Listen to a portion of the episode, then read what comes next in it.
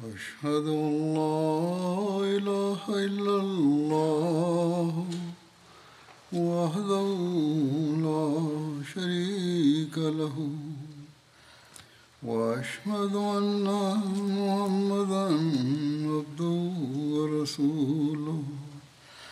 أما بعد فأعوذ بالله من الشيطان الرجيم. بسم الله الرحمن الرحيم. الحمد لله رب العالمين. الرحمن الرحيم. مالك يوم الدين. إياك نعبد وإياك نستعين اهدنا الصراط المستقيم صراط الذين أنعمت عليهم غير المغضوب عليهم ولا الضالين തിരുനബി സല്ലല്ലാഹു അലൈഹി വസല്ലമയുടെ ചരിത്ര സംബന്ധമായി ഉഹദ് യുദ്ധത്തെക്കുറിച്ചാണ് പരാമർശിച്ചു വന്നിരുന്നത്. ഇതിന്റെ കൂടുതൽ വിശദാംശങ്ങൾ ഇപ്രകാരമാകുന്നു. തിരുനബി സല്ലല്ലാഹു അലി വസല്ലം ഉഹുദ് മൈതാനത്തിൽ തമ്പടിച്ചപ്പോൾ മുസ്ലിം സൈന്യത്തിന്റെ ഒരു വശത്ത് ഉഹുദ് മലയുണ്ടായിരുന്നു.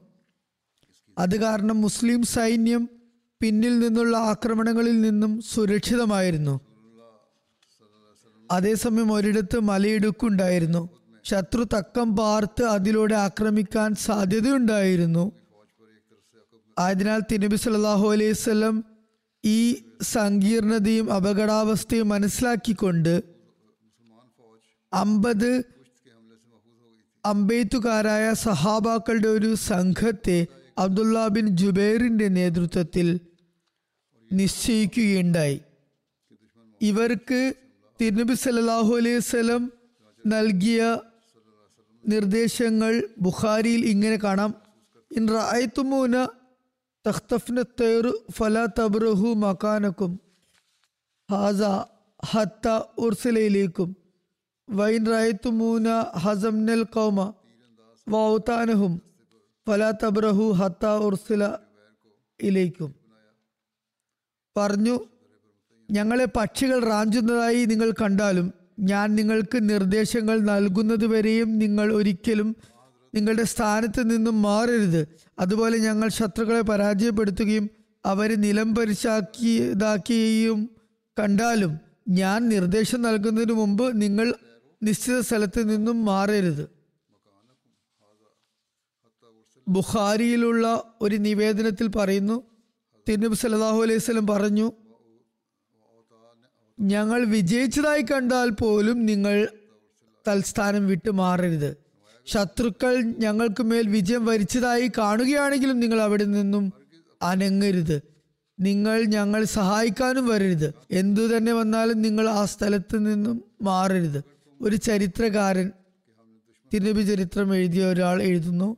തിരുനബി സല്ലാ അലൈഹി വസല്ലം പറഞ്ഞു ശത്രുക്കൾ ഞങ്ങളെ പിന്നിൽ നിന്നും ആക്രമിക്കാതിരിക്കാൻ നിങ്ങൾ അവരുടെ കുതിരപ്പടയെ ഞങ്ങളിൽ നിന്നും അകറ്റി നിർത്തണം. ഞങ്ങൾക്ക് വിജയം ലഭിച്ചതായി കണ്ടാലും ശത്രുക്കൾക്ക് ഞങ്ങളെ പിന്നിൽ നിന്നും ആക്രമിക്കാൻ കഴിയാതിരിക്കാൻ വേണ്ടി നിങ്ങൾ നിശ്ചിത സ്ഥലത്ത് തന്നെ നിൽക്കണം. ഇനി ഞങ്ങൾ കൊല്ലപ്പെടുന്നതായി നിങ്ങൾ കണ്ടാലും ഞങ്ങളെ സഹായിക്കാനായി നിങ്ങൾ വരരുത്. ഞങ്ങളെ പ്രതിരോധിക്കുകയും വേണ്ട. ശത്രുക്കൾക്ക് മേൽ അമ്പെയ്യുക. എന്തുകൊണ്ടെന്നാൽ കുതിരകൾക്ക് അമ്പയത്തുകാരന് മുന്നോട്ട് ഗമിക്കാൻ കഴിയില്ല. നിങ്ങൾ ഈ സ്ഥലത്ത് നിൽക്കുന്നിടത്തോളം നമ്മൾ തന്നെയാണ് വിജയിക്കുക. തുടർന്ന് തിരുനബി സല്ലല്ലാഹു അലൈഹി സ്വലം പറഞ്ഞു അള്ളാഹുവെ ഞാൻ ഇവർക്കുമേൽ നിന്നെ സാക്ഷിയാക്കുന്നു. ഒരു ഗ്രന്ഥകാരൻ എഴുതുന്നു. തിരുനബി സല്ലല്ലാഹു അലൈഹി സ്വലം ആ ഘട്ടത്തിൽ ഇങ്ങനെ പറഞ്ഞു ഞങ്ങൾ സമരാർജിത സ്വത്തുക്കൾ ശേഖരിക്കുന്നതായി കണ്ടാലും യുദ്ധമുതലുകൾ ശേഖരിക്കുന്നത് കണ്ടാലും നിങ്ങൾ ഞങ്ങളോടൊപ്പം കൂടരുത്. എല്ലാ നിലയിലും ഞങ്ങളെ സംരക്ഷിക്കാൻ അവിടുത്തെ ഉറച്ചു നിൽക്കേണ്ടതാണ്. ഒരു തിരുനബി ചരിത്രകാരൻ അമ്പെയ്ത്ത് കാരെക്കുറിച്ച് അമ്പത് അമ്പെയ്ത്തുകാരെ കുറിച്ച് പരാമർശിച്ചുകൊണ്ട് എഴുതുന്നു ഈ രണാങ്കണം കാണാനും ജബലു റമിയിലുള്ള ഈ മലയിടുക്കിനെ കുറിച്ച് അറിയാനും അവസരം ലഭിച്ചിട്ടുള്ളവർക്ക് തിന്നബി സല്ലല്ലാഹു അലൈഹി സ്വലമിയുടെ മഹത്തായ യുദ്ധ നൈപുണ്യത്തെക്കുറിച്ച് മനസ്സിലാക്കാൻ കഴിയുന്നതാണ്. ഇതിൽ തിന്നബി സല്ലല്ലാഹു അലൈഹി സ്വലമിയുടെ യുദ്ധ സംബന്ധമായ ആസൂത്രണവും സൈനിക ശക്തിയെ സുസംഘടിതമാക്കുന്നതിലുള്ള വിപുലമായ കഴിവും യുദ്ധവിജയത്തിന് വേണ്ടി തയ്യാറെടുപ്പിന് വ്യത്യസ്തമായ സന്ദർഭങ്ങൾ നിജപ്പെടുത്തുന്നതും എത്രമാത്രം അനിന്യമാണെന്ന് വ്യക്തമാകുന്നു. ഒരു ഗ്രന്ഥകാരൻ തിന്നബി സലാഹു അലൈഹി സ്വലമയുടെ യുദ്ധങ്ങളിലെ യു- യുക്തിസഹമായ നീക്കങ്ങളിലുള്ള നൈപുണ്യത്തെ വിവരിച്ചുകൊണ്ട് എഴുതുന്നു. യുക്തിസഹമായ യുദ്ധനീക്കം വളരെ സമുചിതവും സങ്കീർണവുമായിരുന്നു. നബി സല്ലാ അലൈഹി സ്വലമയുടെ സൈനിക നേതൃത്വത്തിലുള്ള വ്യതിരിക്തതയെ അത് പ്രകടമാക്കുന്നു. അതായത് അനിതര സാധാരണമായ കഴിവാണ് അതിലൂടെ മനസ്സിലാക്കാൻ കഴിയുന്നത്. സൈന്യാധിപൻ എത്ര തന്നെ വിവേകശാലിയാണെങ്കിലും തിരുനബി സല്ലാഹു അലൈഹി സ്വലമയേക്കാൾ മികച്ച രീതിയിൽ സങ്കീർണവും സമുചിതവുമായ യുദ്ധതന്ത്രങ്ങളെ തയ്യാറാക്കാൻ കഴിയുന്നതല്ല. കാരണം തിരുനബി സല്ലാഹു അലൈഹി സ്വലം ശത്രുക്കൾ ഉഹുദ് മൈതാനത്ത് ഇറങ്ങുന്നതിന് മുന്നേ തന്റെ സൈന്യത്തിന് വേണ്ടി യുദ്ധപരമായ രണാങ്കണത്തിൽ ഏറ്റവും ഉചിതമായ സ്ഥാനം തിരഞ്ഞെടുത്തിട്ടുണ്ടായിരുന്നു. തിരുനബി സല്ലാഹു അലൈഹി വസല്ലം മലയുടെ ശിഖിരത്തെ തന്റെ പിൻഭാഗത്താക്കിക്കൊണ്ട് തന്റെ വലതുഭാഗം സുരക്ഷിതമാക്കി. ഇടതുഭാഗത്ത് ഉഹുദിലെ ഒരു മലയിടുക്കുണ്ടായിരുന്നു. അതിലൂടെ ശത്രുക്കൾക്ക് ഇസ്ലാമിക സൈന്യത്തിന്റെ പിന്നിലെത്താൻ കഴിയുമായിരുന്നു. അതിനെ അമ്പെയ്ത്തുകാരെ നിർത്തിക്കൊണ്ട് അടക്കുകയും ചെയ്തു. താവളമടിക്കുന്നതിന് മൈതാനത്തിൽ ഏറെക്കുറെ ഉയരമുള്ള സ്ഥലമാണ് തിരഞ്ഞെടുത്തത്. പീഠഭൂമിയായിരുന്നു തിരഞ്ഞെടുത്തത്. നിർഭാഗ്യവശാൽ പരാജയപ്പെടുകയാണെങ്കിൽ തിരിച്ചോടാനും ശത്രു പിന്തുടർന്ന് ബന്ദിയാക്കുന്നതിൽ നിന്ന് രക്ഷപ്പെടാനും ഇസ്ലാമിക സൈന്യത്തിന് സുരക്ഷിത താവളത്തിൽ എളുപ്പമെത്താനും അപ്രകാരം കഴിയുമായിരുന്നു. ഇനി ശത്രുക്കൾ സൈന്യനിരയെ ഭേദിച്ചുകൊണ്ട് ഇസ്ലാമിക സൈന്യത്തിന്റെ കേന്ദ്രത്തെ കൈവശപ്പെടുത്താൻ തുനിയുകയാണെങ്കിൽ അത് മുഖേന വളരെ സങ്കീർണമായ പ്രശ്നങ്ങളിൽ അകപ്പെടുമായിരുന്നു. എന്നാൽ ഇതിന് നേർ വിപരീതമായി തിരുനബി സല്ലല്ലാഹു അലൈഹി വസല്ലം ശത്രുക്കളെ തുറന്ന മൈതാനത്തിലെ താഴ്ഭാഗത്ത് നിൽക്കാൻ നിർബന്ധിക്കുകയാണ് ചെയ്യുന്നത്. കുറേശികൾ കരുതിയിരുന്നത് ഇസ്ലാമിക സൈന്യം മദീനയിൽ നിന്ന് പുറപ്പെട്ട് നേരെ അവരുടെ മുന്നിൽ വരും എന്നായിരുന്നു. എന്നാൽ തിരുനബി സല്ലല്ലാഹു അലൈഹി വസല്ലം ഇസ്ലാമിക സൈന്യത്തെ അർദ്ധ വൃത്താകൃതിയിൽ വിന്യസിക്കുകയുണ്ടായി. ശത്രുക്കളെ പടിഞ്ഞാറ് ഭാഗത്ത് ആക്കുകയും അവരുടെ സമീപത്ത് തന്നെ ഏറ്റവും സുരക്ഷിതമായ സ്ഥലം തിരഞ്ഞെടുക്കുകയും ചെയ്തു. ഇസ്ലാമിക സൈന്യമുണ്ടായിരുന്ന സ്ഥലം വളരെ ഉചിതമായ നിലയിലുള്ളതായിരുന്നു. ഉഹുദിന്റെയും അയനയൻ മലനിരകളിലും കാരണം പിൻഭാഗവും വലതുഭാഗവും സുരക്ഷിതമായിരുന്നു. ഇടതുഭാഗത്ത് ജബ്ലു റമിയിൽ ജബലു റുമായിൽ അമ്പെയ്ത്തുകാർ മലയിടുക്ക് സംരക്ഷിക്കുന്നുണ്ടായിരുന്നു. തെക്ക് കിഴക്ക് ഭാഗം ജബലു റുമായിൽ നിന്ന് അല്പം മുന്നിലായിരുന്നു. അവിടെ കിനാ താഴ്വരയുടെ അറ്റമായിരുന്നു. അവിടെ നിന്ന് ശത്രുക്കൾക്ക് ആക്രമിക്കാൻ കഴിയുമായിരുന്നില്ല. ഇതിനെക്കുറിച്ച് സീറത്ത് ഖാത്തമുന്നബീൻ എന്ന ഗ്രന്ഥത്തിൽ ഹസരത്ത് മിർസ ബഷീർ അഹമ്മദ് സാബി പ്രകാരം എഴുതുന്നു. തിരുബി സലാഹു അലൈഹി വസ്ലം അള്ളാഹുവിന്റെ സഹായത്തിൽ പ്രതീക്ഷ അർപ്പിച്ചുകൊണ്ട് മുൻക മുന്നോട്ട് പോകുകയും ഉഹുദിന്റെ മടിത്തട്ടിൽ തമ്പടിക്കുകയും ചെയ്തു. അതായത് ഉഹുദ് മല മുസ്ലിങ്ങളുടെ പിന്നിലും മദീന മുസ്ലിങ്ങൾക്ക് മുന്നിലുമായിരുന്നു. ഇങ്ങനെ തിരുനബി സല്ലാഹു അലൈഹി വസല്ലം സൈന്യത്തിന്റെ വശങ്ങൾ സുരക്ഷിതമാക്കി. അതിനടുത്ത് ഒരു മലയിടുക്കുണ്ടായിരുന്നു. അവിടെ നിന്ന് ആക്രമണം ഉണ്ടാക്കാ ഉണ്ടാകാനും സാധ്യത ഉണ്ടായിരുന്നു അതിന്റെ സംരക്ഷണത്തിന് വേണ്ടി തിരുനബി സലാഹു അലൈഹി വസല്ലം അബ്ദുള്ള ബിൻ ജുബേറിന്റെ നേതൃത്വത്തിൽ അമ്പെയ്ത്തുകാരെ സാബാക്കളെ അവിടെ നിയോഗിച്ചു. എന്തു തന്നെയാണെങ്കിലും പ്രസ്തുത സ്ഥലത്ത് നിന്ന് ശത്രുക്കൾക്ക് മേൽ അമ്പെയ്ത്തുകൊണ്ടേയിരിക്കണമെന്നും നിർദ്ദേശിച്ചു. തിരുനബി സല്ലാ അലൈഹി സ്വലമിന് ഈ മലയിടുക്കൽ സംരക്ഷണത്തിൽ എത്രമാത്രം ശ്രദ്ധയുണ്ടായിരുന്നു? എന്നാൽ തിരുനബി സല്ലാ അലൈഹി സ്വലം അബ്ദുള്ള ബിൻ ജുബൈറിനോട് ആവർത്തിച്ച് ആവർത്തിച്ച് ഇങ്ങനെ പറഞ്ഞുകൊണ്ടിരുന്നു. ഈ മലയിടുക്ക് ഒരു കാരണവശാലും ഒഴിച്ചിടാൻ പാടില്ല. ഇനി ഞങ്ങൾക്ക് വിജയം കിട്ടി ശത്രുക്കൾ പരാജയപ്പെട്ട് ഓടുന്നതായി നിങ്ങൾ കണ്ടാലും നിങ്ങൾ ഈ സ്ഥലം ഉപേക്ഷിക്കരുത്. അതല്ല മുസ്ലിങ്ങൾ പരാജയപ്പെടുകയും ശത്രുക്കൾ ഞങ്ങൾക്ക് മേൽ വിജയം വരിച്ചതായി കണ്ടാലും നിങ്ങൾ ഈ സ്ഥലം വിട്ടു പോകരുത്. ഒരു നിവേദനത്തിൽ ഇത്രയും കൂടി വന്നിരിക്കുന്നു. തിന്നബി സല്ലാ അലൈഹി സ്വലം പറഞ്ഞു പക്ഷികൾ ഞങ്ങളുടെ ഇറച്ചി കൊത്തിപ്പറിക്കുന്നതായി കാണുകയാണെങ്കിലും ഞാൻ നിങ്ങൾക്ക് ഇവിടെ നിന്ന് മാറാൻ നിർദ്ദേശം നൽകുന്നത് വരെയും നിങ്ങൾ ഈ സ്ഥലം ഉപേക്ഷിക്കരുത്. ഹജരത് മുസ്ലിം അള്ളാഹു അനുഹു ഇതിനെക്കുറിച്ച് വിവരിക്കുന്നു. ഒടുവിൽ തിന്നബി സല്ലാഹു അലൈഹി സ്വലം ഉഹൂദിലെത്തി. അവിടെ മലയിടുക്ക് സംരക്ഷിക്കുന്നതിന് വേണ്ടി അൻപത് യോദ്ധാക്കളെ നിശ്ചയിച്ചു. ഈ യോദ്ധാക്കളുടെ നേതാവിനോട് നബി സല്ലാഹു അലൈഹി സ്വലം ഇപ്രകാരം ആവർത്തിച്ച് പറഞ്ഞു ഈ മലയിടുക്ക് വളരെ പ്രാധാന്യമുള്ളതാണ്. ഞങ്ങൾ കൊല്ലപ്പെടുകയാണെങ്കിലും അതല്ല വിജയിക്കുകയാണെങ്കിലും നിങ്ങൾ ഈ സ്ഥലം വിട്ടുപോകരുത്. തുടർന്ന് തിരുനബി സല്ലല്ലാഹു അലൈഹി വസല്ലം ബാക്കി അറുന്നൂറ്റമ്പത് ആളുകളുമായി ശത്രുക്കളെ നേരിടാൻ പുറപ്പെട്ടു. അത് ശത്രുക്കളുടെ എണ്ണം വെച്ച് നോക്കിയാൽ ഏകദേശം അഞ്ചിൽ ഒന്നേ ഉണ്ടായിരുന്നുള്ളൂ. അമ്പെയ്ത്തുകാരുടെ സംഘത്തെ മലയിടുക്കിൽ നിശ്ചയിച്ചതിന് ശേഷം തിരുനബി സല്ലല്ലാഹു അലൈഹി വസ്ലമിന് സമാധാനമായി. തുടർന്ന് അണികളെ തയ്യാറാക്കി തുടങ്ങി. സേനാനായകന്മാർക്കുള്ള ഉത്തരവാദിത്തങ്ങൾ വീതിച്ചു നൽകി. പ്രത്യക്ഷത്തിൽ മുസ്ലിങ്ങളുടെ അവസ്ഥ കാഫര്യങ്ങളെ അപേക്ഷിച്ച് വളരെ ദുർബലമായിരുന്നു. അംഗബലത്തിന്റെ കാര്യത്തിലാണെങ്കിലും സാധന സാമഗ്രികളുടെ കാര്യത്തിലാണെങ്കിലും ആയുധങ്ങളുടെ മേന്മയുടെ കാര്യത്തിലാണെങ്കിലും വളരെ ദുർബലമായിരുന്നു. ഇരു കൂട്ടർക്കും ഇടയിൽ വലിയ അന്തരവും ഉണ്ടായിരുന്നു അംഗബലത്തിന്റെ കാര്യത്തിൽ ഒരു മുസ്ലിം യോദ്ധാവ് നാല് മുഷ്രിക്കങ്ങൾക്ക് എതിരിലായിരുന്നു പടവെട്ടേണ്ടിയിരുന്നത്. അതുപോലെ മുഷ്രിക്കങ്ങളുടെ സൈന്യം വാഹനങ്ങളുടെ സംഘത്തിന്റെയും ആയുധങ്ങളുടെ കാര്യത്തിലും വ്യതിരിക്തമായിരുന്നു. വൈരുദ്ധ്യമുള്ള മറ്റൊരു സംഗതി ഇസ്ലാമിക സൈന്യത്തിന്റെ ഭൂരിഭാഗം യുവാക്കളും പടച്ചട്ടയില്ലാത്തവരായിരുന്നു. അതിൽ കേവലം നൂറ് പേർ മാത്രമേ പടച്ചട്ട അണിഞ്ഞവരായി ഉണ്ടായിരുന്നുള്ളൂ. അതേസമയം മക്കയിലെ കാഫര്യങ്ങളുടെ സൈന്യത്തിൽ എഴുന്നൂറ് ആളുകൾ പടച്ചട്ട അണിഞ്ഞവരായിരുന്നു. ഇത് മൊത്തം മദീനയിലെ സൈനിക ബലത്തിന് തത്തുല്യമായിരുന്നു. മുഷിക്കീങ്ങൾ തങ്ങളുടെ സൈന്യത്തെ പത്ത് നിരകളായിട്ടാണ് ക്രമീകരിച്ചിരുന്നത്. അതേസമയം ഇസ്ലാമിക സൈന്യം കേവലം രണ്ട് നിരകളിൽ ഒതുങ്ങിയിരുന്നു. അമ്പത് അമ്പെയ്ത്തുകാർ മലയിടുക്കിലും ആയിരുന്നു. എങ്കിലും രണാങ്കണത്തിലെ ഏറ്റവും പ്രധാനപ്പെട്ടതും സുദൃഢവുമായ സ്ഥലം മുസ്ലിങ്ങളുടെ പക്കലായിരുന്നു. നബി സലാഹു അലൈഹി വസ്ലം സൈന്യത്തിന്റെ വലതുഭാഗത്ത് ഹസത് സുബൈർ ബിൻ അവാമിന്റെയും ഇടതുഭാഗത്ത് മുൻസിർ ബിൻ ഉമർ ഖനിവിയെയും നിശ്ചയിച്ചു. മുഷിക്കങ്ങളുടെ പതാക ആരാണ് ഉയർത്തിയിട്ടുള്ളത് എന്ന് ചോദിച്ചു. തൽഹ ബിൻ അബി തൽഹ എന്ന് പറഞ്ഞപ്പോൾ തിരുനബി സല്ലല്ലാഹു അലൈഹി വസല്ലം പറഞ്ഞു അവരെക്കാൾ കൂടുതൽ ഞങ്ങളാണ് വാഗ്ദാനം പാലിക്കാൻ ബാധ്യസ്ഥർ. അങ്ങനെ ഇസ്ലാമിക പതാക അലിയിൽ നിന്ന് വാങ്ങി മുസ്അബ് ബിൻ ഉമേറിന് നൽകി.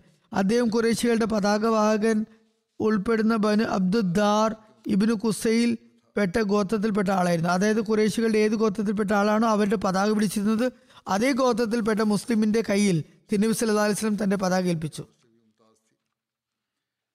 ഗ്രന്ഥകാരൻ എഴുതുന്നു ഇസ്ലാമിന് മുമ്പ് പതാക ഏന്താനുള്ള ചുമതല ഈ കുടുംബത്തിന്റെതായിരുന്നു. അതായത് അബ്ദുദ്ദാർ കുടുംബത്തിന്റെ ശബ്ദം പാലിക്കുക എന്നതുകൊണ്ടുള്ള ഉദ്ദേശം കുസൈ എന്ന ഗോത്രത്തിന്റെ ശബ്ദമാണ് അതായത് തന്റെ ജനതയോട് കൂറ് കാണിക്കുമെന്ന ശബ്ദം അത് സംബന്ധിച്ച് തിരുനബി സല്ലല്ലാഹു അലൈഹി വസല്ലം പറഞ്ഞു ഞങ്ങൾ ശബ്ദങ്ങൾ നിറവേറ്റുന്നവരാണ്. ആ ദിവസം മുസ്ലിങ്ങളുടെ അടയാളം അഥവാ മുദ്രാവാക്യം ഉമ്മത്ത് ഉമ്മത്ത് എന്നായിരുന്നു. തിരുനബി അലൈഹി വസല്ലം വളരെ വിനയാനിത്വമായും ആർദ്രമായും അള്ളാഹുവിന്റെ മുന്നിൽ വിജയത്തിന് വേണ്ടി പ്രാർത്ഥിച്ചുകൊണ്ടിരുന്നു. ഇസ്ലാമിക സൈനിക വ്യൂഹം അൻസാരിങ്ങൾ ഇടതും വലതും വിന്യസിച്ച നിലയിലായിരുന്നു. സൈന്യത്തിന്റെ നടുവിൽ അതായത് ശത്രുക്കളുടെ ഏറ്റവും കൂടുതൽ ശ്രദ്ധ ഉണ്ടാകുന്നിടത്ത് തിരുനബി സല്ലാ അലൈഹി വസല്ലം മുഹാജിരിങ്ങളുമായി നിലയുറപ്പിച്ചു. അതായത് തിരുനബി സല്ലാ അലൈഹി വസല്ലം മുഹാജിരിങ്ങൾക്കിടയിൽ ഒത്ത നടുവിലായിരുന്നു. അതായത് തിരുനബി സല്ലാ അലൈഹി വസല്ലം നിൽക്കുന്ന സ്ഥലം രണ്ടാമത്തെ സഫിൽ ഒത്ത നടുവിലായിരുന്നു. തിരുനബി സല്ലാഹു അലൈഹി വസല്ലം അവിടെയാണ് നിന്നിരുന്നത്. ആദ്യത്തെ നിരക്ക് പിന്നിൽ ഒത്ത നടുവിൽ രണ്ടാമത്തെ സഫിലായിരുന്നു ഉണ്ടായിരുന്നത്. നബി സല്ലാ അലൈഹി വസ്ലം സഹാബാക്കളുടെ തന്റെ കൽപ്പന കിട്ടുന്നതിന് മുമ്പ് മുന്നോട്ട് നീങ്ങരുതെന്ന് കൽപ്പിച്ചിട്ടുണ്ടായിരുന്നു. സഹി മുസ്ലിമിലുള്ള നിവേദനം ഹജത് അനസ് പറയുന്നു തിരുനബി സല്ലാഹു അലൈഹി വസല്ലം ഉഹുദ് ദിവസം ഇങ്ങനെ ദുആ ചെയ്യുന്നുണ്ടായിരുന്നു. അള്ളാഹുമ ഇന്നക അൻത ഷാഉ ലാ തഅബുദ് ഫിൽ അർദ്. അള്ളാഹുവെ നീ ഉദ്ദേശിക്കുകയാണെങ്കിൽ ഭൂമിയിൽ നീ ആരാധിക്കപ്പെടുന്നതല്ല. അതായത് നീ സഹായിക്കുന്നില്ലെങ്കിൽ പിന്നെ അങ്ങനെയാണ് സംഭവിക്കുക. ചില നിവേദനങ്ങൾ വന്നിരിക്കുന്നു. റസൂല്ലാ വസ്ലം ബദർ യുദ്ധ ദിവസം ഈ ദുവാ തന്നെയായിരുന്നു ചെയ്തിരുന്നത്.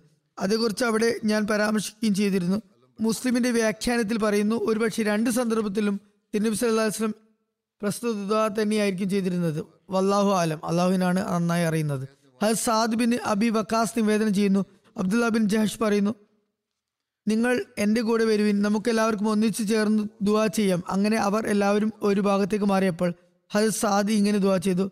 എന്റെ നാഥ നാളെ ഞങ്ങളുടെ ശത്രുക്കളുമായി ഏറ്റുമുട്ടുന്ന സമയത്ത് നീ എന്നെ ശക്തനായ ഒരു യോദ്ധാവിന് മുന്നിൽ ആക്കണമേ ഞാൻ നിന്റെ പ്രീതിക്ക് വേണ്ടി അയാളോട് യുദ്ധം ചെയ്യാനും അങ്ങനെ അയാൾ എന്നോട് പോരടിക്കണമെന്നും നീ എനിക്ക് വിജയം നൽകണമെന്നും ഞാൻ അയാളെ വധിക്കണമെന്നും അയാളുടെ സാധന സാമഗ്രികൾ പിടിച്ചെടുക്കണമെന്നും ആഗ്രഹിക്കുന്നു.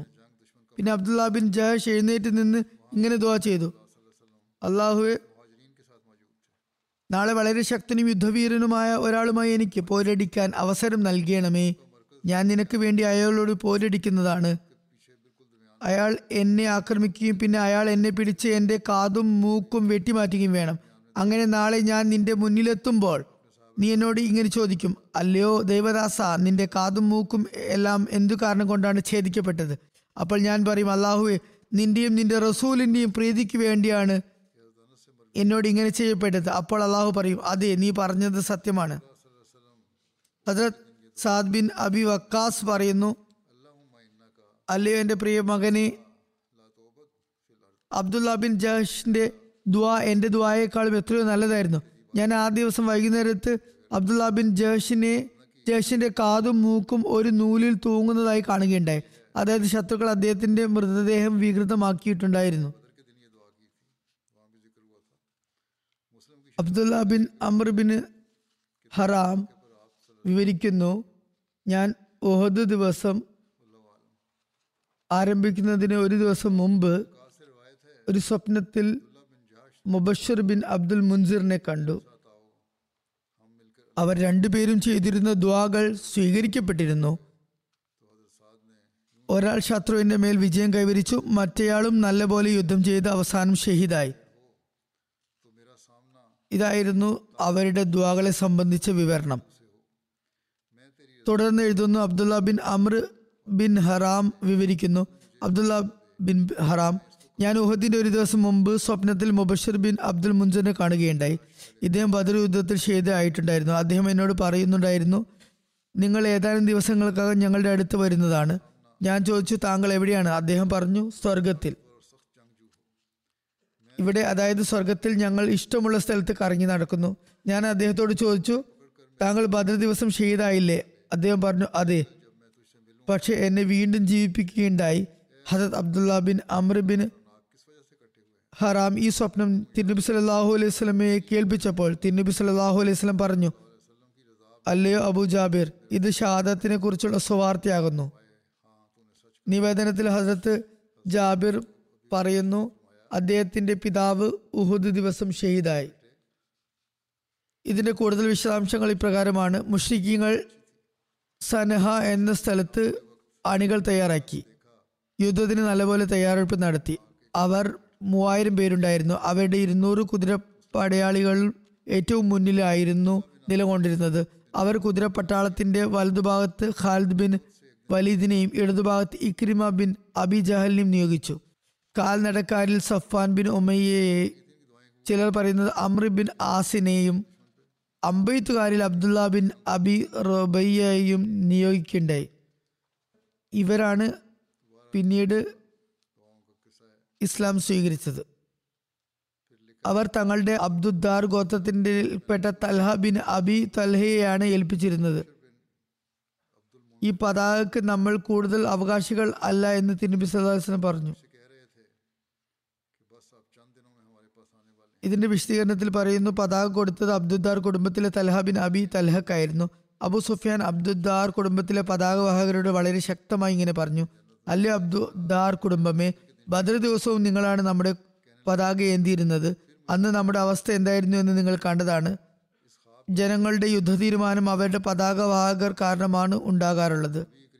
പതാകവാഹകർ ദൃഢതയുള്ളവരാണെങ്കിൽ ജനങ്ങൾക്ക് വീര്യവും ശൂര്യവും വർദ്ധിക്കും. അവർ പിന്തിരിഞ്ഞോടുകയാണെങ്കിൽ ജനങ്ങളും ഭയന്നോടുന്നതാണ്. അതായത് പതാക വാഹകർ ഓടി ഒളിച്ചാൽ ജനങ്ങളും ഭയപ്പെട്ടോടും. അതുകൊണ്ട് നിങ്ങൾ ഒന്നുകിൽ പതാകയെ സംരക്ഷിക്കുക അല്ലെങ്കിൽ ഞങ്ങൾക്ക് വഴിമാറി തരിക. ഞങ്ങൾ നിങ്ങൾക്ക് നിങ്ങൾക്ക് മതിയായവരാണ്. നിങ്ങളുടെ ആവശ്യമില്ല. അങ്ങനെ അവർക്ക് ആത്മവീര്യം ഉണ്ടാക്കാൻ ശ്രമിച്ചുകൊണ്ട് അദ്ദേഹം പറഞ്ഞു ഞങ്ങളുടെ പതാക നിങ്ങളുടെ ഉത്തരവാദിത്തത്തിൽ തന്നെ നൽകണമെന്നോ?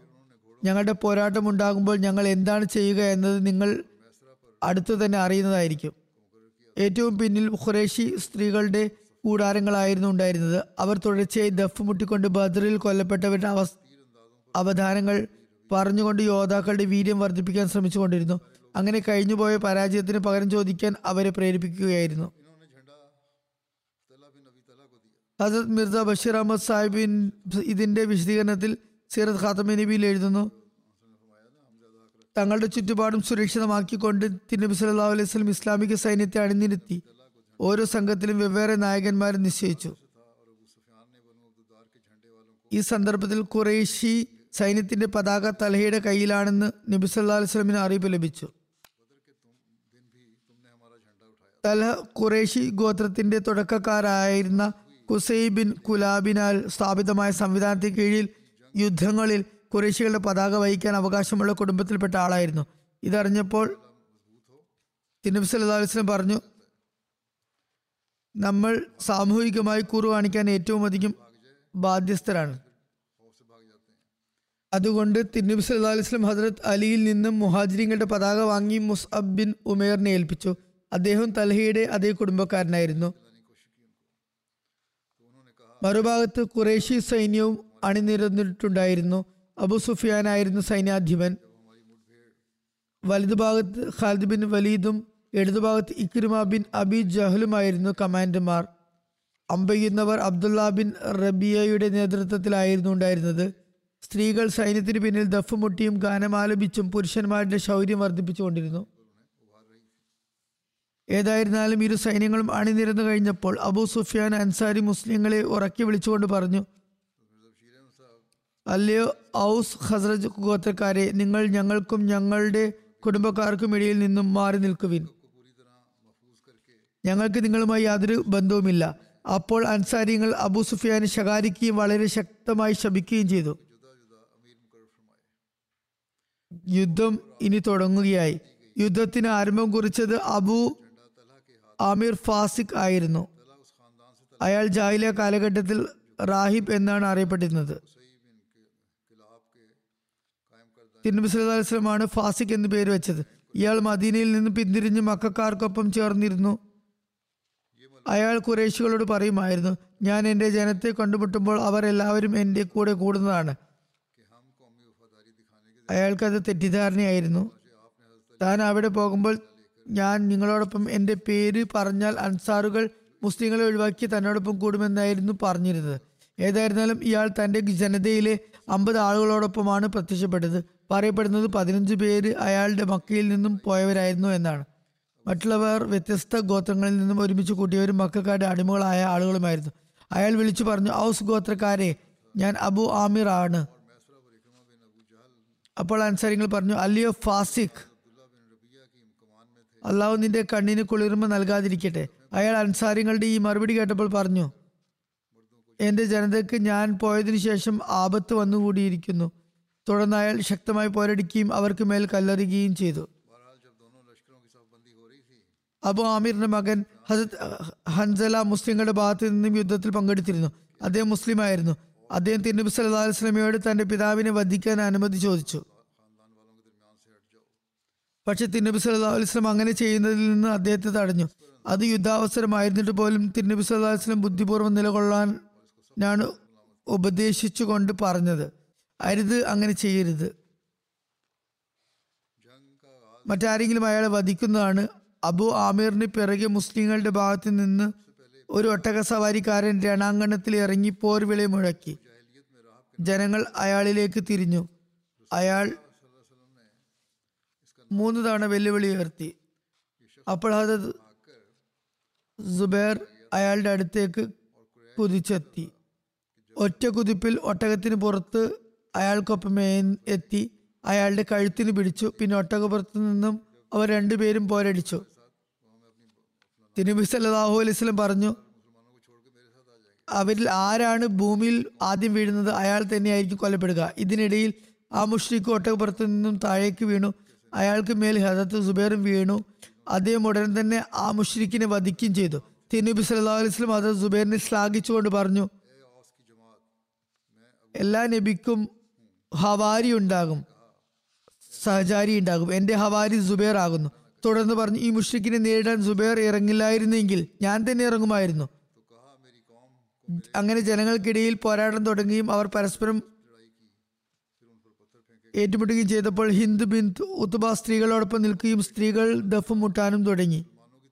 ഹിന്ദ് കവിത ചൊല്ലിക്കൊണ്ട് പറഞ്ഞു അല്ലയോ ബനു അബ്ദുദാർ തങ്ങളുടെ പിന്നണിയിൽ ഉള്ളവരെ സംരക്ഷിക്കുന്നവരെ മുന്നോട്ട് കുതിക്കുവാൻ നല്ലപോലെ വാൾപ്പയറ്റിന് വാൾപ്പായത്തിന്റെ പ്രാവീണ്യം കാണിക്കുവാൻ ഞങ്ങൾ ഉന്നത കുലജാതരുടെ പെൺമക്കളാണ് ഈ പദ്യങ്ങൾ ആലപിച്ചു കൊണ്ടിരിക്കുന്നത് ഞങ്ങൾ വിഷമത്തിന്റെ പാതയിലൂടെയാണ് ചലിച്ചുകൊണ്ടിരിക്കുന്നത്. ഞങ്ങളുടെ കഴുത്തുകളിൽ മുത്തുകളുണ്ട്. ഞങ്ങളുടെ നെറ്റിത്തടങ്ങളിൽ കസ്തൂരിയാണുള്ളത്.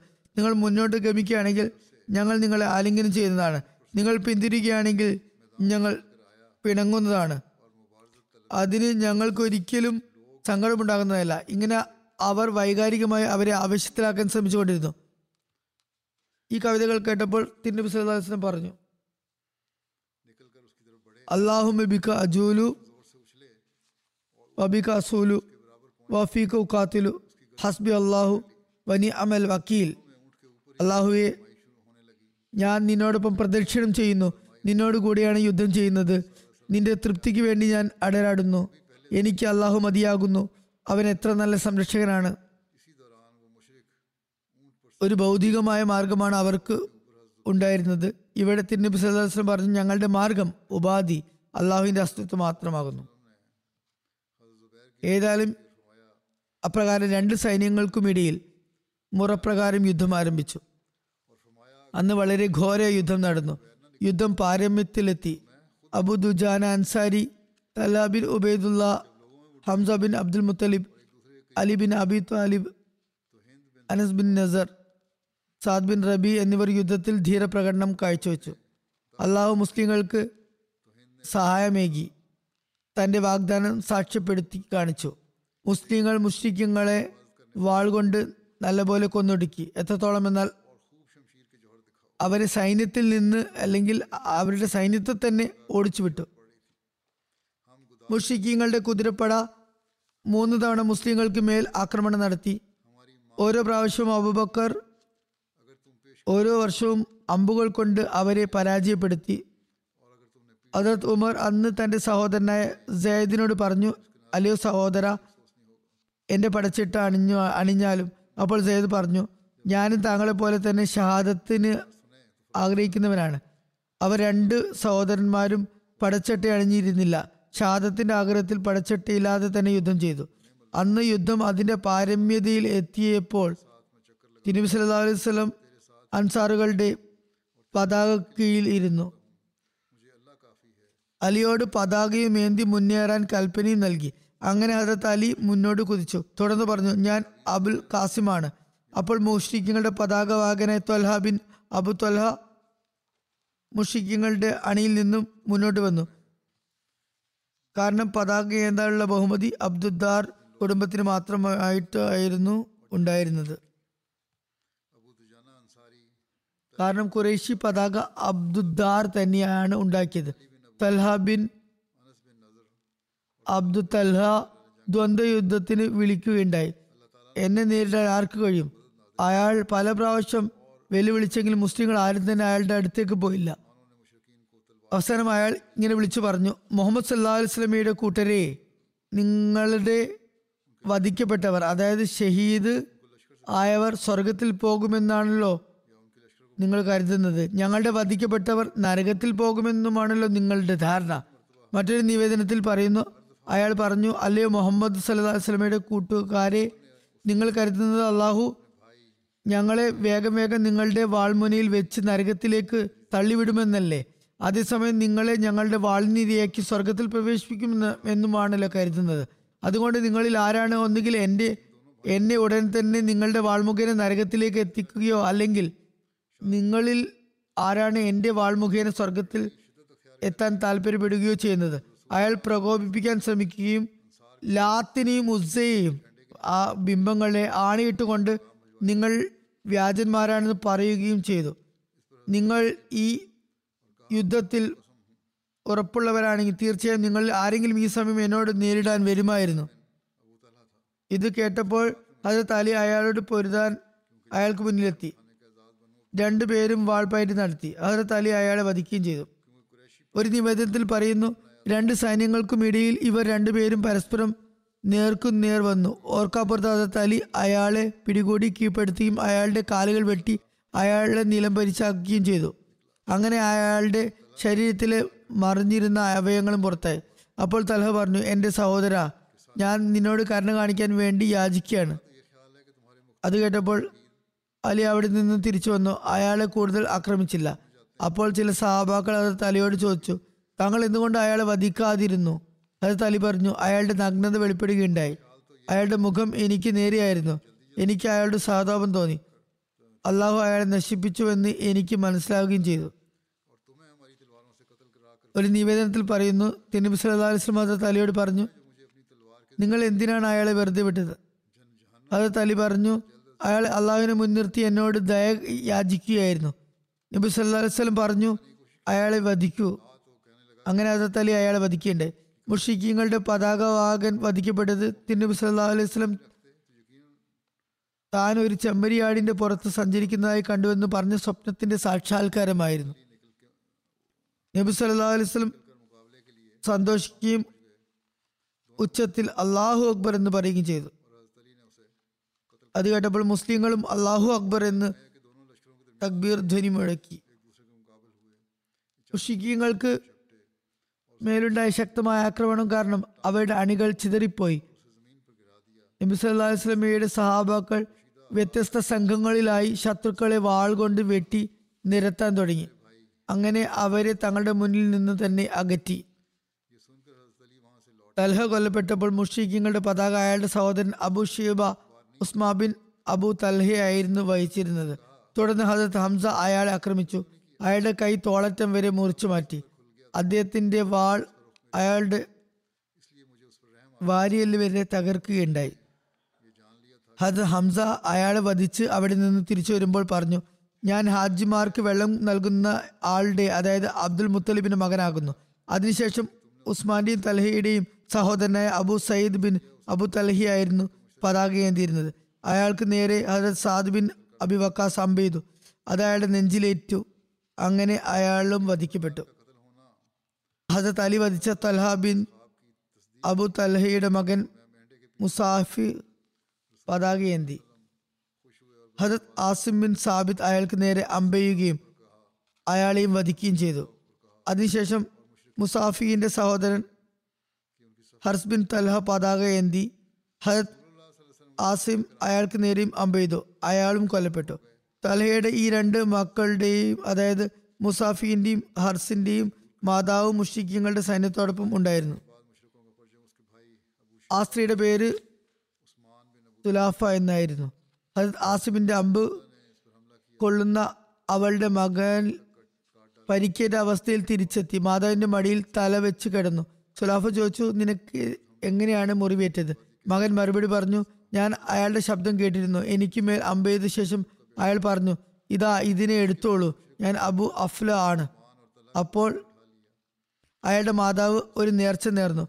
അതായത് ആസിം ബിൻ സാബിത്തിന്റെ തല എന്റെ കയ്യിൽ കിട്ടിയാൽ ഞാൻ അതിൽ മദ്യം ഒഴിച്ചു കുടിക്കുന്നതാണ്. അവൾ ഇങ്ങനെ വിളംബരപ്പെടുത്തി. ആരെങ്കിലും ആസിം ബിൻ സാബിത്തിന്റെ ശിരസ് എന്റെ പക്കൽ കൊണ്ടുവന്ന് തന്നാൽ ഞാൻ അയാൾക്ക് നൂറ് ഒട്ടകങ്ങൾ സമ്മാനമായി നൽകുന്നതാണ്. എന്നാൽ ഹസത്ത് ആസിം ആ യുദ്ധത്തിൽ ഷെയ്ദായില്ല അദ്ദേഹം ഷെയ്ദായത് റജി എന്ന യുദ്ധ നീക്കത്തിലായിരുന്നു. ഏതായാലും രണ്ട് സഹോദരന്മാരുടെയും വധത്തിന് ശേഷം അവരുടെ മൂന്നാമത്തെ സഹോദരൻ കിലാബ് ബിൻ തൽഹ പതാകയേന്തി. അയാളെ ഹസരത് സുബേർ വധിക്കുകയുണ്ടായി. മറ്റൊരു നിവേദനം അനുസരിച്ച് അയാളെ ഖസ്മാൻ ആണ് വധിച്ചത്. തുടർന്ന് അയാളുടെ സഹോദരൻ ജുലാസ് ബിൻ തൽഹ പതാക വഹിക്കുകയുണ്ടായി. അയാളെ ഹസരത് തൽഹ ബിൻ ഉബൈദുള്ള വധിക്കുകയും ചെയ്തു. അങ്ങനെ അവർ നാല് സഹോദരന്മാരും അതായത് മുസാഫി ഹർസ് ജുലാസ് എന്നിവർ തങ്ങളുടെ പിതാവ് തൽഹയെ പോലെ അവിടെ തന്നെ കൊല്ലപ്പെട്ടു.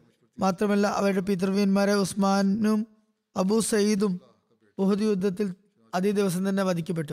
അതിനുശേഷം കുറേശ്ശി പതാക അത്ര ബിൻ ഷറാജിയിലാണ് ഏറ്റെടുത്തത്.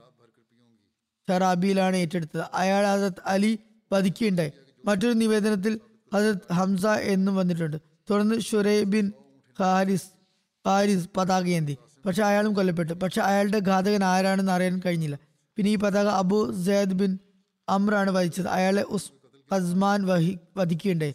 തുടർന്ന് ഷറബീൽ ബിൻ ഹാഷിമിന്റെ മകൻ പതാക ഉയർത്തിയെങ്കിലും അയാളെയും ഖസ്മാൻ വധിച്ചു. അതിനുശേഷം അവരുടെ അടിമയായ സ്വഹാബ് പതാക ഏന്തി. ഇതൊരു നീഗ്രോ അടിമയായിരുന്നു. അയാൾ പൊരുത്തിക്കൊണ്ടിരുന്നു അവസാനം അയാളുടെ കൈ ഛേദിക്കപ്പെട്ടു. അയാൾ വളരെ വേഗം ഇരിക്കുകയും തന്റെ കഴുത്തും നെഞ്ചും കൊണ്ട് പതാക ഉയർത്തി പിടിക്കുകയും ചെയ്തു. അയാളെയും ഖസ്മാൻ വധിക്കേണ്ടത്. മറ്റൊരു നിവേദനത്തിൽ അയാളെ വധിച്ചത് ഹസരത്ത് സാദ് ബിൻ അബി വക്കാസ് ആണെന്നും പറയപ്പെടുന്നു. വേറൊരു നിവേദനത്തിൽ ഹസരത്ത് അലി ആണെന്നും പറയപ്പെടുന്നുണ്ട്. ഏതായാലും പതാക വാഗരായ എല്ലാ സഹോദരന്മാരും വധിക്കപ്പെട്ടപ്പോൾ മുഷിക്കീങ്ങൾ പരാജയപ്പെട്ട് പിന്തിരിഞ്ഞോടി. അവരുടെ സ്ത്രീകൾ അവർക്ക് മേൽ ശാപപ്രാർത്ഥന നടത്തുകയായിരുന്നു. നബി സ്വപ്നത്തിൽ സ്വപ്നത്തിൽ പതാകവാഹകൻ കൊല്ലപ്പെടുന്നത് കണ്ടതുപോലെ എല്ലാ പതാക വാഹകരും കൊല്ലപ്പെട്ടു. മുസ്ലിങ്ങൾ അവരെ പിന്തുടർന്ന് കൊല്ലുകയായിരുന്നു. അങ്ങനെ അവരെ സൈന്യത്തിൽ നിന്നും ദൂരെ അകറ്റി. കുറേശികളുടെ സൈന്യത്തോടൊപ്പം സ്ത്രീകൾ ഓടിപ്പോയി അവർക്ക് കുറേശികളുടെ പരാജയത്തിൽ ഒരു സംശയമുണ്ടായിരുന്നില്ല മുസ്ലിങ്ങൾ മുഷ്രിഖീങ്ങളുടെ സൈന്യത്തിൽ കയറി യുദ്ധം മുതൽ സ്വരുക്കൂട്ടാൻ തുടങ്ങി. ഇത് സംബന്ധമായി ഹസരത് മിർസ ബഷീർ അഹമ്മദ് സാബ് എഴുതുന്നു ഏറ്റവും ആദ്യം കുറേശ്യ സൈന്യത്തിൽ നിന്നും അബു ആമീറും അയാളുടെ കൂട്ടാളികളുമാണ് മുന്നോട്ട് വന്നത്. ഇയാൾ ഔസ് ഗോത്രക്കാരനായിരുന്നു മദീനവാസിയുമായിരുന്നു.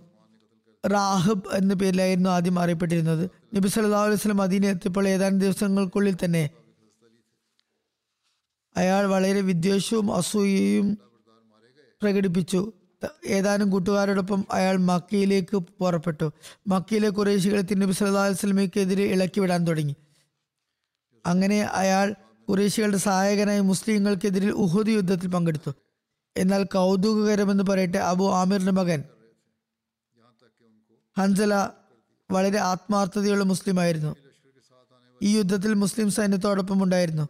വളരെ ആത്മാർത്ഥമായി പൊരുതിക്കൊണ്ട് ഷഹീദാകുകയും ചെയ്തു. അബു ആമിർ ഔസ് ഗോത്രത്തിലെ സ്വാധീനമുള്ള ആളുകളിൽപ്പെട്ട വ്യക്തിയായിരുന്നു.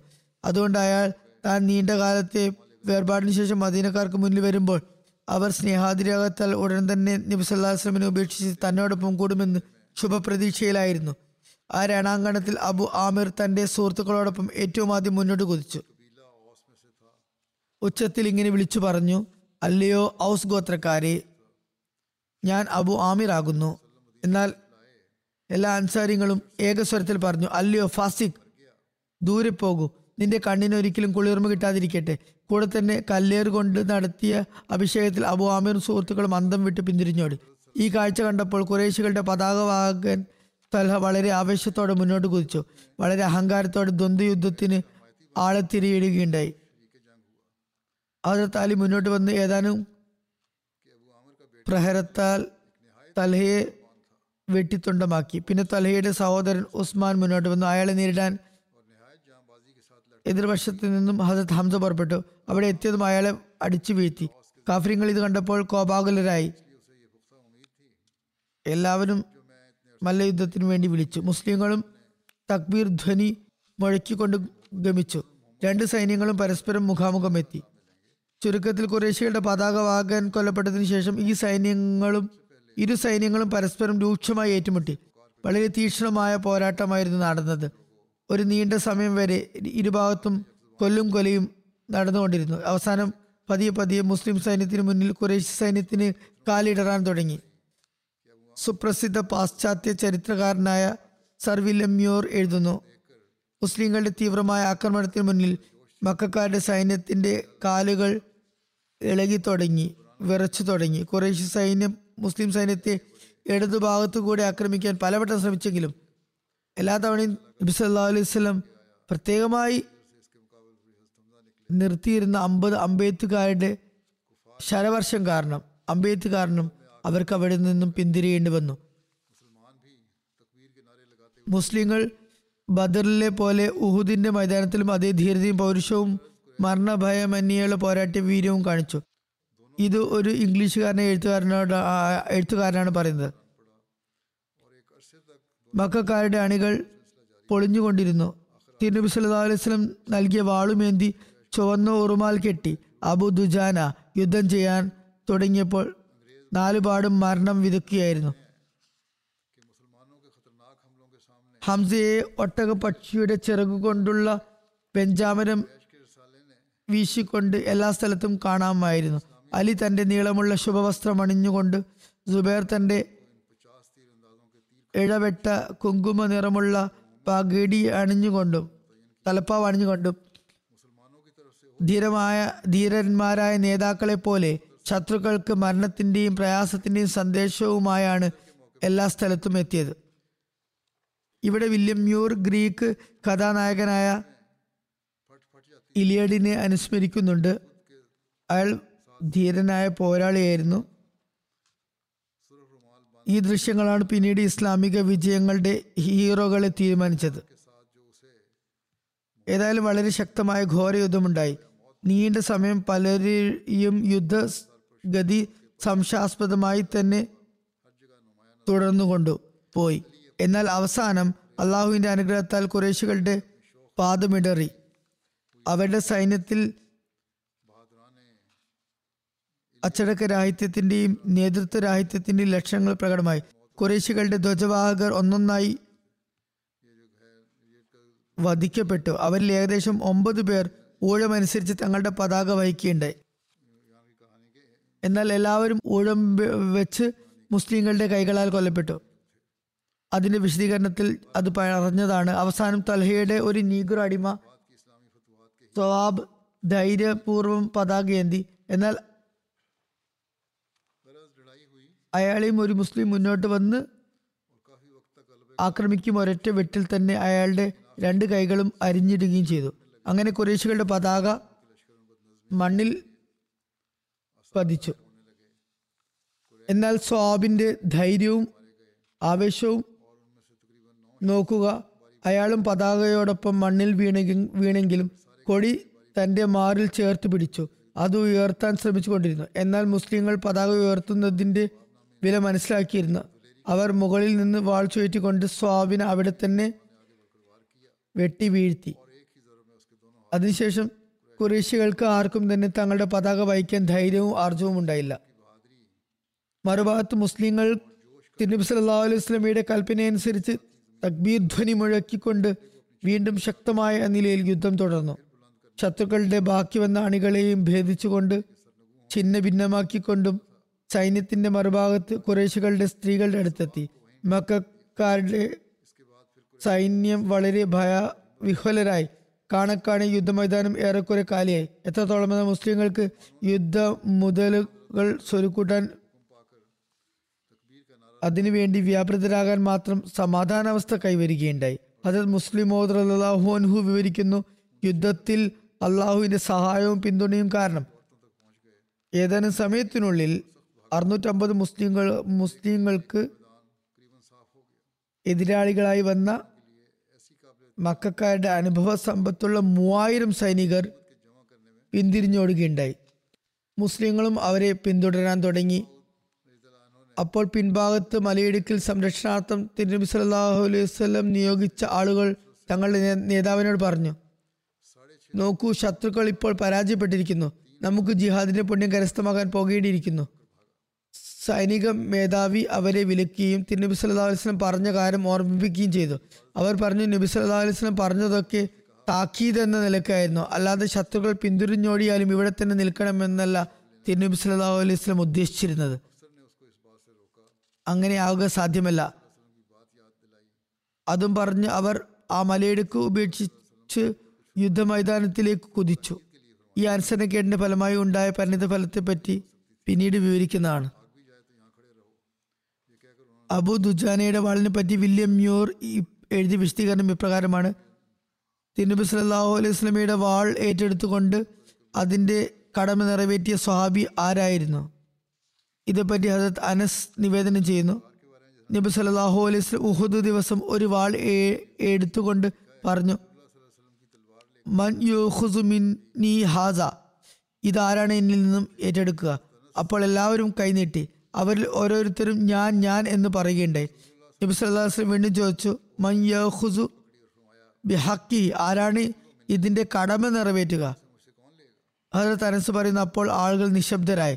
തുടർന്ന് ഹസരത്ത് സുമാഖ് ബിൻ കർഷ അബു ദുജാന പറഞ്ഞു ഞാൻ അതിന്റെ കടമയോടുകൂടി അതിനെ ഏറ്റെടുക്കാം.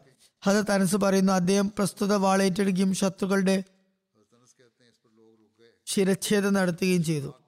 സഹി മുസ്ലിമിനുള്ള ഒരു നിവേദനത്തിൽ ആരാണ് അതിന്റെ കടമ നിറവേറ്റിയത് എന്ന് പറയുന്നുണ്ട്.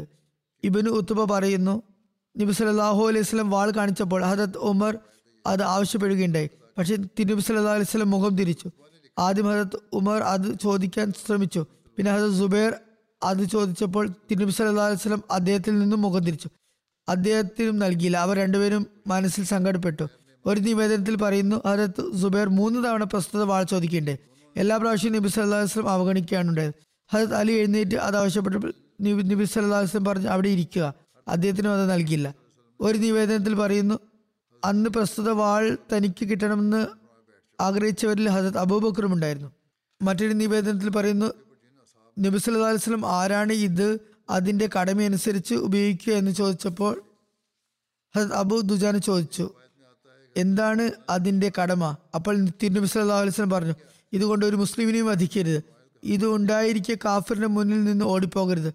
അതായത് ഉറച്ചു നിന്ന് സ്ഥൈര്യപൂർവം പോരടിക്കണം. അപ്പോൾ അബു ദുജാന പറഞ്ഞു ഞാൻ ഈ ഖഡ്ഗം ഈ വാൾ അതിന്റെ കടമകളോടൊപ്പം ഏറ്റെടുക്കും. അങ്ങനെ നബി സല്ലല്ലാഹു വസ്ലം അബുദുജാൻ അബു ദുജാൻ ദുജാനക്ക് വാൾ നൽകിയപ്പോൾ അദ്ദേഹം അതുകൊണ്ട് ശത്രുക്കളുടെ ശിരച്ഛേദം നടത്തുകയുണ്ടായി. അദ്ദേഹം ആ സന്ദർഭത്തിൽ ഈ വരികൾ പറഞ്ഞു. ഈ ഈരടികൾ പാടുകയുണ്ടായി. അനല്ലസി അജിർനി ഖലീലി വനഹനു ബിസഫി ലദൻ നഖീലി. അല്ലാ അക്കൂമദ്ദഹറ ഫിൽ കൊയ്യൂലു അസ്രബ് ബിസൈഫില്ലാഹി വർ റസൂലു അതായത് എന്റെ സുഹൃത്ത് എന്നോട് വാഗ്ദാനം വാങ്ങിച്ച അതേ വ്യക്തിയാണ് ഞാൻ. അന്ന് ഞങ്ങൾ സഫ എന്ന സ്ഥലത്ത് ഈന്തപ്പനത്തോട്ടത്തിലായിരുന്നു. ആ വാഗ്ദാനം സൈന്യത്തിന്റെ പിന്നണിയിൽ നിൽക്കാതെ അള്ളാഹുവിന്റെയും റസൂലിന്റെയും ഘടകവുമേന്തി ശത്രുക്കളോട് മുൻനിരയിൽ പോര് പോരടിക്കണമെന്നാണ്. ഏതായാലും ഹദത്ത് അബു ദുജാന ഈ വാളുമേന്തി വളരെ അഭിമാനത്തോടു കൂടി നടന്നുകൊണ്ട് സൈന്യത്തിന്റെ മധ്യത്തിൽ എത്തി.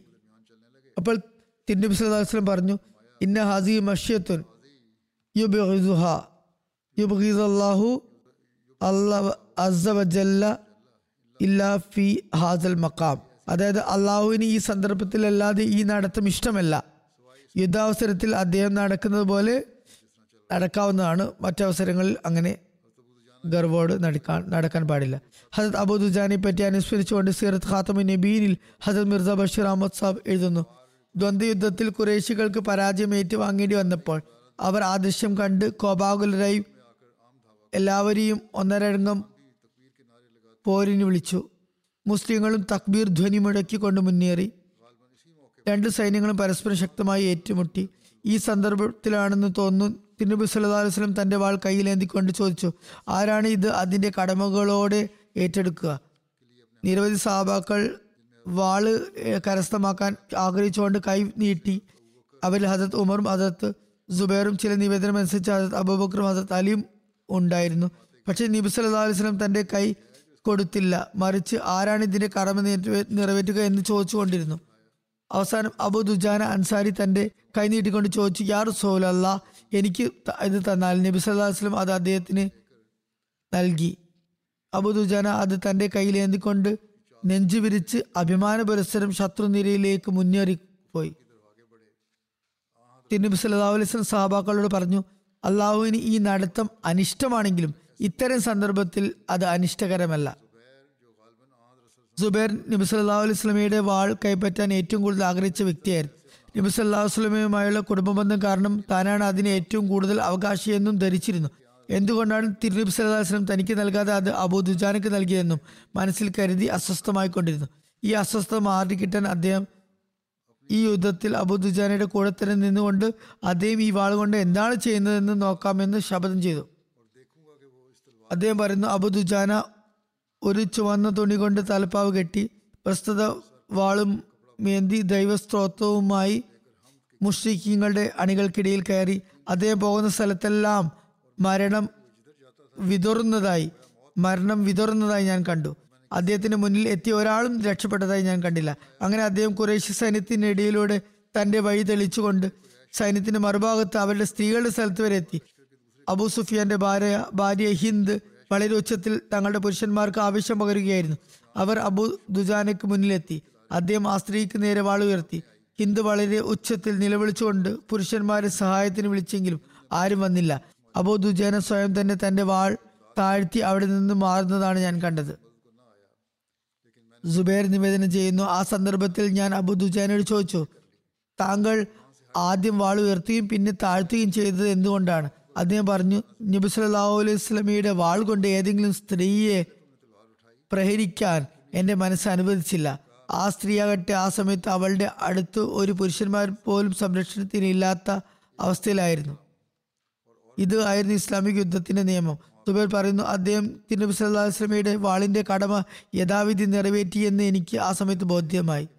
ഹജത് മുസ്ലിം മോദുല്ലാഹു ഈ സന്ദർഭത്തെ വിവരിച്ചുകൊണ്ട് പറയുന്നു അതായത് ഒരു സഹാബിയോട് സ്ത്രീകൾ സ്ത്രീക്ക് മേൽ വാൾ ഉയർത്തിയ ശേഷം എന്തുകൊണ്ട് അവളെ വധിച്ചില്ല എന്ന് ചോദിച്ച സംഭവം മുഴുവൻ ഹജരത് മുസ്ലിം മോദ് പരാമർശിച്ചുകൊണ്ട് പറയുന്നു.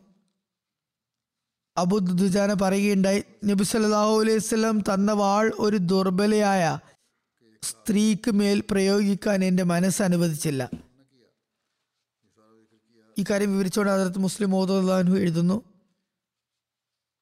തിരുനബി സല്ലല്ലാഹു അലൈഹി വസല്ലം എപ്പോഴും സ്ത്രീകളെ ആദരിക്കാനും ബഹുമാനിക്കാനും ഉപദേശിച്ചിരുന്നു. അതുകൊണ്ട് നിഷേധികളുടെ സ്ത്രീകൾ വളരെ ധൈര്യത്തോടുകൂടി മുസ്ലിങ്ങൾക്ക് നഷ്ടം വരുത്താൻ ശ്രമിച്ചുകൊണ്ടിരുന്നു.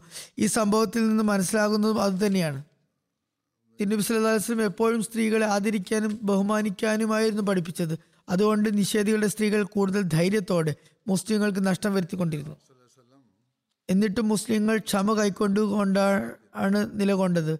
ഇതാണ് ഇസ്ലാമിക യുദ്ധങ്ങളുടെ നിയമം. ഇൻഷാല്ല ബാക്കി പിന്നീട് ഫലസ്തീനുകാർക്ക് വേണ്ടി ദുവാ ചെയ്തുകൊണ്ടിരിക്കുക. അക്രമത്തിന്റെ പാരമ്യത കണ്ടിരിക്കുന്നു. എല്ലാ ദിവസവും അത് വർദ്ധിച്ചുകൊണ്ടിരിക്കുന്നു. അള്ളാഹു അക്രമികളെ പിടികൂടാനുള്ള അവസരമൊരുക്കട്ടെ മർദ്ദിതരായ ഫലസ്തീനുകാർക്കും അവൻ എളുപ്പം സൃഷ്ടിക്കുമാറാകട്ടെ. മുസ്ലിം രാജ്യങ്ങൾക്കും തങ്ങളുടെ ശബ്ദം ഐക്യപ്പെടുത്താനും ബുദ്ധി ഉപയോഗിക്കാനും അവർക്ക് തോഫീക്ക് ലഭിക്കുമാറാകട്ടെ. അവർ മുസ്ലിം സഹോദരന്മാരുടെ അവകാശങ്ങൾ നേടിക്കൊടുക്കുന്നതിന് പരിശ്രമിക്കുന്നവരായി തീരുമാറാകട്ടെ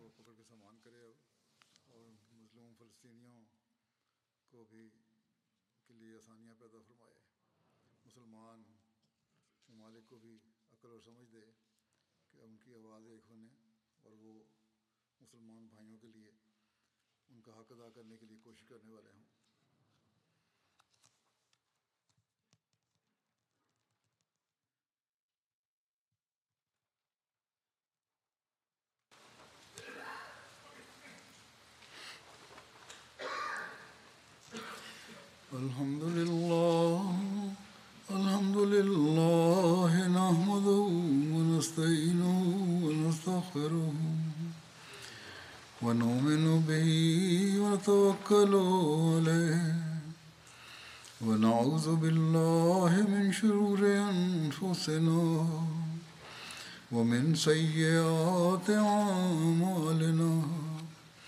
من يهده الله فلا مضل له ومن يضلل فلا هادي له. ونشهد أن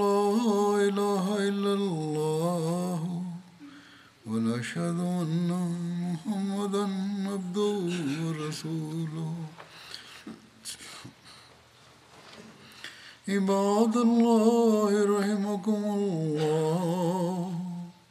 إن الله يأمر بالعدل والإحسان وإيتاء ذي القربى وينهى عن الفحشاء والمنكر والبغي يعظكم لعلكم تذكرون.